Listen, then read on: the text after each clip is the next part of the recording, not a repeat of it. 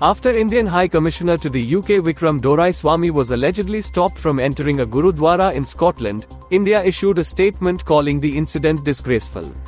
The High Commission of India in London said that three persons deliberately disrupted a planned interaction organised by the Gurudwara Committee for the community.